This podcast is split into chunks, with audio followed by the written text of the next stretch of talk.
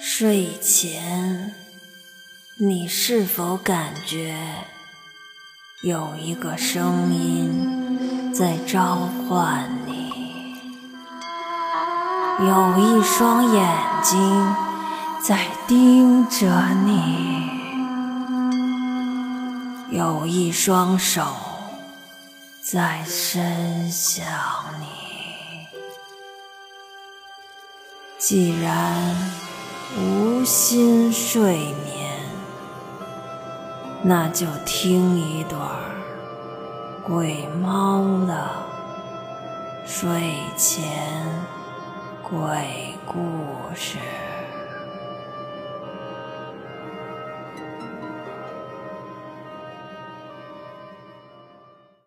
今天给大家讲一个故事，故事的名字叫做。梦魇，八卦周易，表面上觉得很简单，好像马路边随便一个摆摊算命的都说自己精通这些。但是想要研究透、彻底参悟八卦周易，那没有几年甚至十几年的功夫是不可能的。在一间不大的教室里，一位温文尔雅。戴着金丝边眼镜的中年男人，拿着白板笔，对着在座的十几位学生侃侃而谈。教室的角落里，两个学生偷偷地对着老师评论着：“哎，听说这秦老师特牛掰，好多有钱有势的人都找他。之前打听了一下，听说他回答一个问题一万起。”如果没有眼缘的话，给多少钱都不给看。一个戴着黑框眼镜的男生对着身边的另一个精神的小伙子说：“哎，我也听说他是行业内周易八卦的大牛，要不然咱也不可能掏这么多钱听他的课呀。”那个穿得干干净净的小伙子回答说：“我之前呢遇到过一个案例。”一位女士怀了五次宝宝，都是没有保住。那位女士该做的检查人家都做了，没有查出任何原因。那位女士的妈妈实在没办法了，就托人找到我。我看了一下这姑娘的八字，首先肯定的告诉她的家人，她的命中一定会有宝宝，因为这个在她的八字里看得很清楚。其次。我发现，根据这个姑娘的八字、生肖和地支等，她命中缺土，命学上又称之为戊己大煞，轻则灾病，重损人丁。中年男人缓了缓，接着说：“所以，我建议他，如果相信我，最好在他三十二岁那年要宝宝。”因为那年正好是木火年，火能生土，可以考虑补火还补土。而那一年，她怀上了宝宝，并且顺利的生了下来。我举这个例子的意思，是想告诉所有的同学们，命都是天注定的。我们能做的就是帮助那些迷茫的人找到方向，不要去为命中没有的东西盲目努力。当然了，如果有个人告诉你说拿多少钱可以改命，那就是骗子。男人说完，放下了手里的笔，对着周围的同学轻松地说了一句：“好了，同学们，今天就讲到这儿了。有什么问题可以随时问我。下课吧。”说完，走向身旁的桌子。开始收拾起了自己的东西。同学们陆陆续续的走的差不多了。这个时候，一个男同学默默的走到了秦老师的身边，轻声的叫了一声：“秦老师。”男人停下了手里的动作，看向站在自己面前的这个瘦弱男生：“秦老师，我叫谭卓。”你有时间吗？我我想跟您谈谈。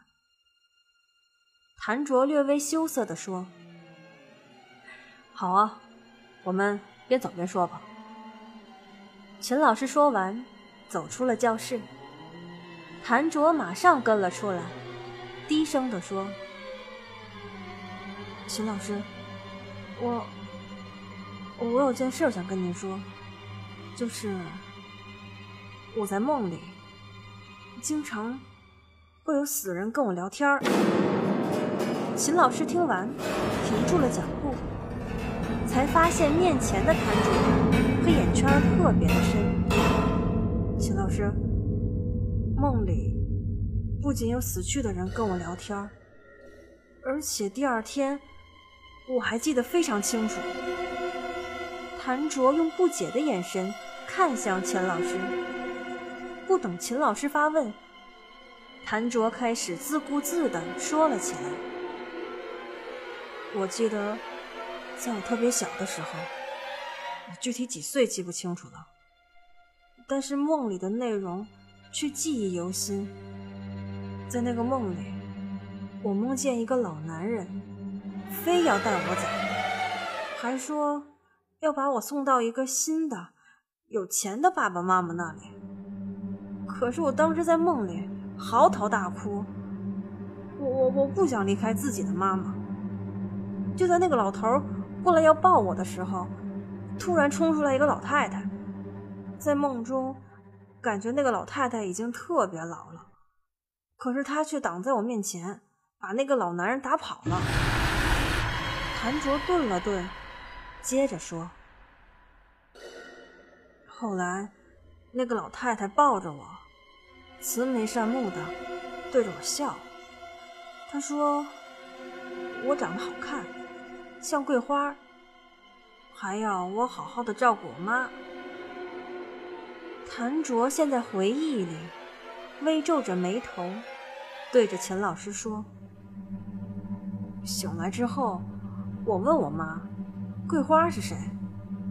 我妈当时特别诧异的看着我，她告诉我，桂花是她的妈妈，只不过她的妈妈在她很小的时候就去世了，所以是她的姥姥一手把她带大的。后来。”妈妈找出来我太姥姥的照片，那是几个农村妇女的合影，但是我一下子就指出了我太姥姥。我永远不会忘记我妈当时的表情。谭卓无奈又悲伤地看着秦老师，秦老师看着谭卓颓废的脸，面无表情地说：“你今天有时间吗？有的话，就到我的工作室坐坐，怎么样？”本来面如死水的谭卓脸上，听了秦老师的话，顿觉眼前一亮。他知道，秦老师对他或者他身上的梦魇，可能有点感兴趣了。面对国内顶级周易八卦推算大师，可能也只有他，才能解开自己身上的谜团了。嗯，好的，好的。谭卓赶忙受宠若惊地说：“转眼到了秦老师的工作室，秦老师放下手机和包，马上坐到了自己工作台前，表情严肃地问：‘把你的生辰八字给我。’嗯，我的生辰八字是甲子年四月初四。”不等谭卓说完，秦老师开始用笔。在纸上写写画画了起来。没多久，秦老师就用一种诧异的眼神，耐人寻味地看着他。接着，秦老师无奈地叹了口气，缓缓地说：“你知道吗？每个人的命数，在出生就已经被注定了。”而我从你的命数里看到了一点。秦老师凝重的看着谭卓，悠悠的吐出了一句话：“你是被选中的那个。”谭卓被说的一时摸不到头脑。秦老师接着说：“每个人来到这个世界上，都带着自己的使命，而你的使命就是往来于阴阳的使者。你以为你在做梦，而且每次做梦都感觉到身体极度的疲累，那是因为那个时候你游走在死亡的阴界之中。”秦老师一口气说完。可是，可是我不想这样啊，秦老师，您知道吗？我每天晚上都睡不好觉，每天早晨起来都特别的累，我甚至一度怀疑自己出现了幻觉。秦老师，您能帮帮我吗？您能让我别再做这样的梦了吗？谭卓真诚的恳求说。秦老师听完，先是叹气。突然，又好像想到了什么，问道：“幻觉？你现在已经开始出现幻觉了吗？”韩卓本来僵硬的身体开始慢慢的松弛了下来，仿佛陷进无限的回忆中，说起了他的故事。啊，不知道从什么时候开始，每天晚上。都能梦到自己陷在一团黑暗里，不知道在哪，没有光亮，就是在那团黑暗里漫无目的的走着。这样黑暗的梦，大概坚持了小半年。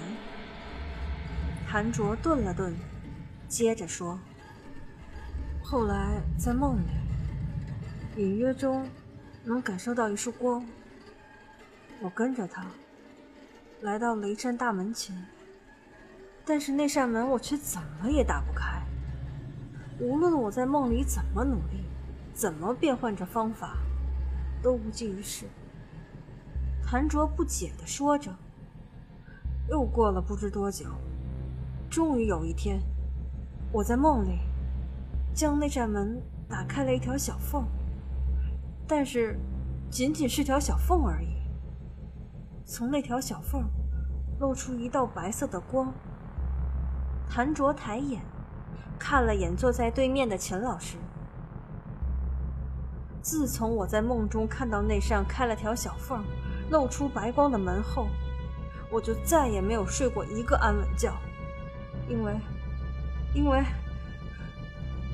谭卓喘着粗气说：“因为晚上。”就算我把家里所有的灯都关上了，我卧室的门缝处总是渗出白色的光。我以为是客厅的灯忘了关，可是，一开门，客厅漆黑一片，一点光亮都没有。我再次关上门，那令人讨厌的白光又出现了，而且跟梦里的一模一样。谭卓绝望的说着。我实在受不了了，就用棉布和胶带把卧室底下的门缝给堵上了。可是，一转身，发现空调的缝隙里又渗出了白光。我就用报纸把空调的缝隙堵上了。可转眼，卧室的橱柜又出现了白光。这次，我真的是受够了。我过去猛地拉开橱柜。发现我的太老了，就坐在里面，对着我喊：“快跑，快跑！”谭卓近乎崩溃的说：“我真的怕极了，秦老师。每天早晨，我看着镜子里的自己，黑眼圈越来越深。我现在甚至害怕照镜子。”我害怕回家，害怕睡觉。我现在整个人真的都要崩溃了，秦老师，求求你帮帮我吧！我该怎么办？我该怎么办呀，秦老师？谭卓说着说着，开始抽泣起来。谭卓没有注意到，秦老师的脸上。也爬上了一丝悲伤。待谭卓情绪稍微缓和了一会儿，秦老师缓缓的开口说：“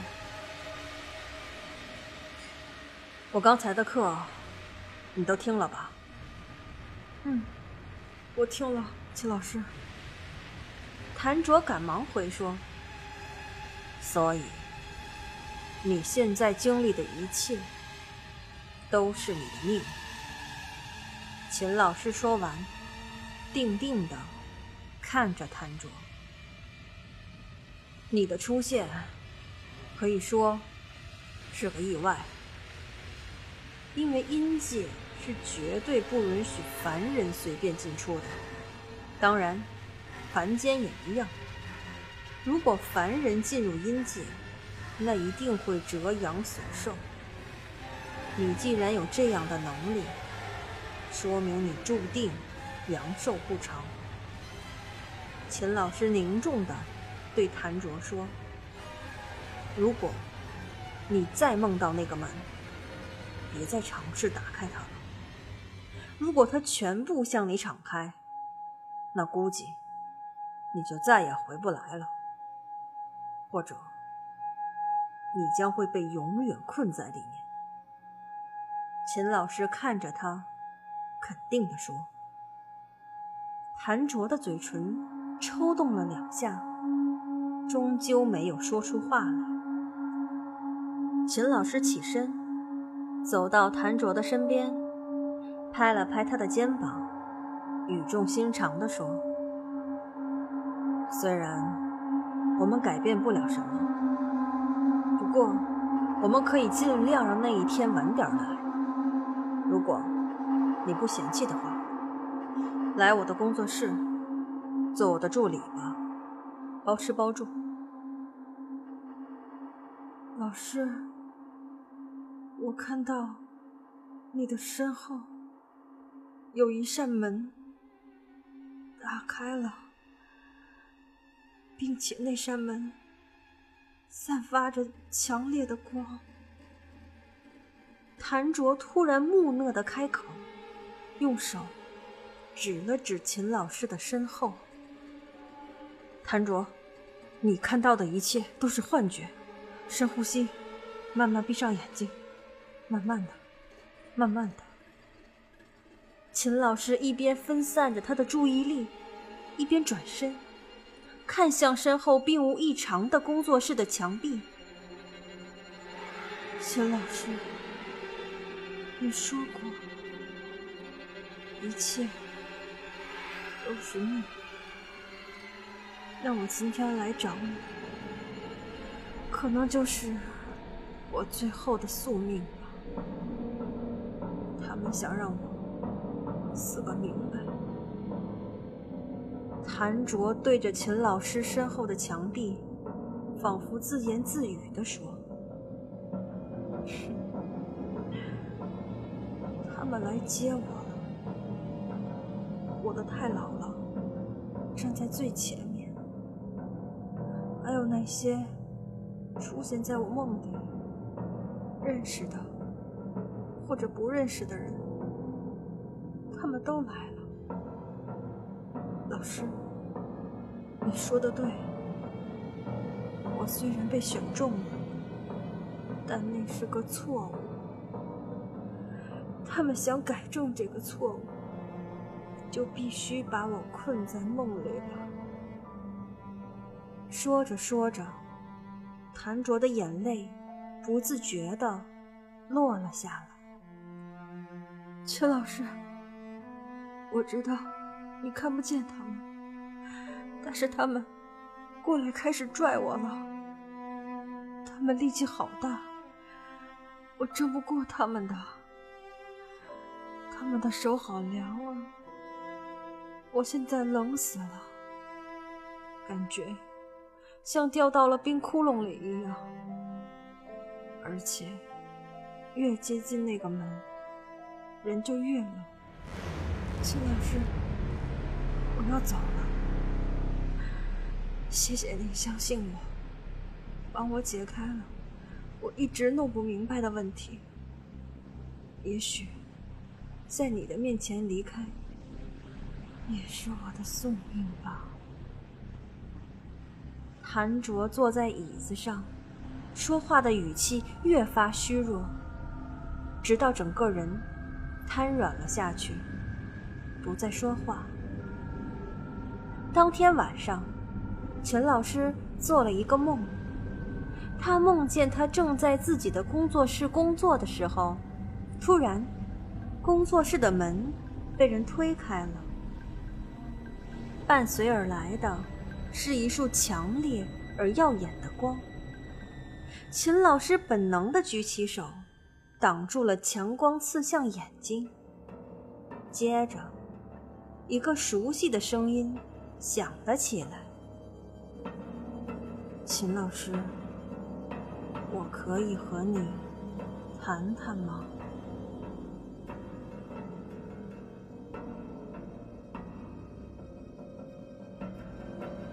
今天的故事讲完了，我们下期再见。